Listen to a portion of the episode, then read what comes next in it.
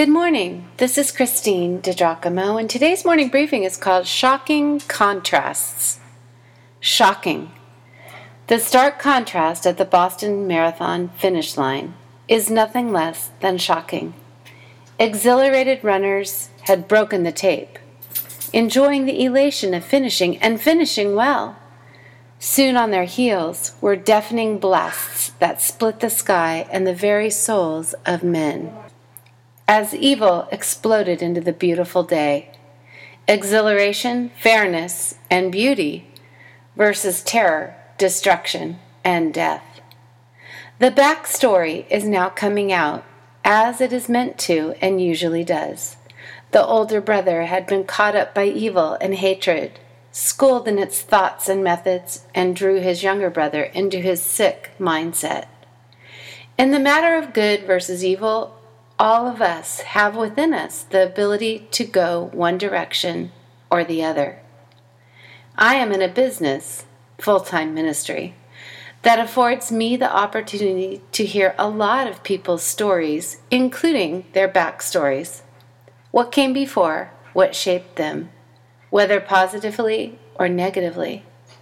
This past weekend, I conducted a women's retreat in the beautiful setting of Lake Arrowhead, California. Since the best times of my childhood were spent around a Northern California lake, there is something that rings in my heart when I hear the water lap against the shore.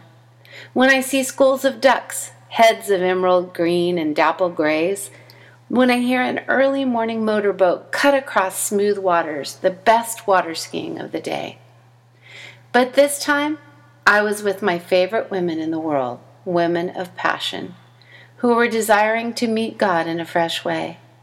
For me, crafting the worship, teaching, and sharing sessions in tandem with the Holy Spirit is a fascinating delight.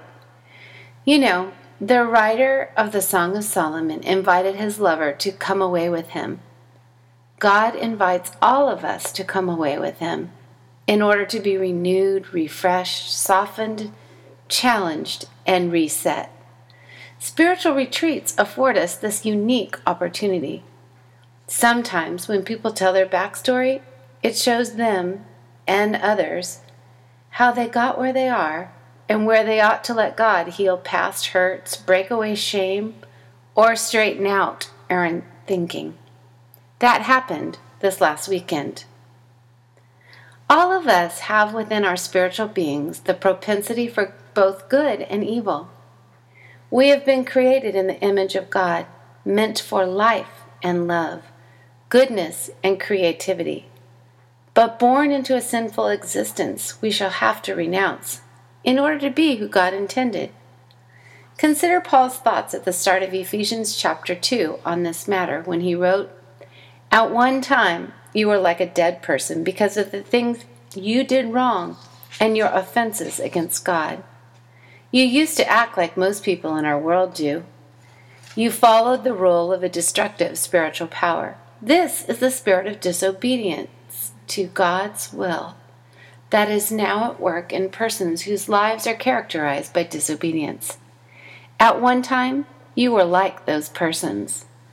All of you used to do whatever felt good and whatever you thought you wanted, so that you were children headed for punishment, just like everyone else. However, God is rich in mercy. He brought us to life with Christ while we were dead as a result of those things that we did wrong. He did this because of the great love He has for us. You are saved by God's grace, and God raised us up and seated us in the heavens with Christ Jesus. God did this to show future generations the greatness of His grace by the goodness that God has shown us in Christ Jesus. Ephesians 2, verses 1 through 7. I can simply add, Amen. Oh, and I am not suggesting all of us have the bent to kill or maim or the like, but rather to place ourselves at the center of the universe, orchestrating all else around our wants and needs because we are gripped by human pride.